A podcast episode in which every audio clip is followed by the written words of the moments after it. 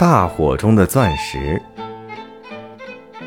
一颗小火星变成了火灾，在死寂的午夜时分，大火在愤怒和渴望中倾洒到了周边的建筑物上，给人们带来了普遍的焦虑和紧张。一颗钻石也滚落在了地上，勉强的在尘土中闪烁着微光。大火对钻石说：“你这个家伙，你所有的把戏在我面前都微不足道。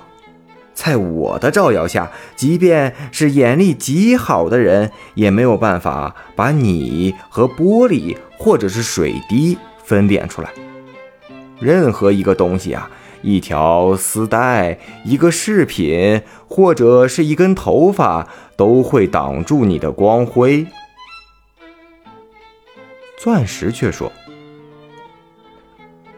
虽然我在你的面前只有很小的光芒，但是我不会因为伤害了任何人而被人责备。你只是嫉妒我的光芒，才会对我不满。而你，你闪耀的光芒却只能摧毁一切。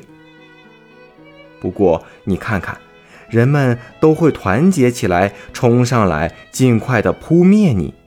你烧得越猛，就越接近燃尽的终点。果然，人们集中力量，很快就将大火扑灭了。早晨的时候，大火只剩下一缕青烟和一股恶臭，而钻石呢？钻石很快就被找到了，人们把它装上了国王的王冠。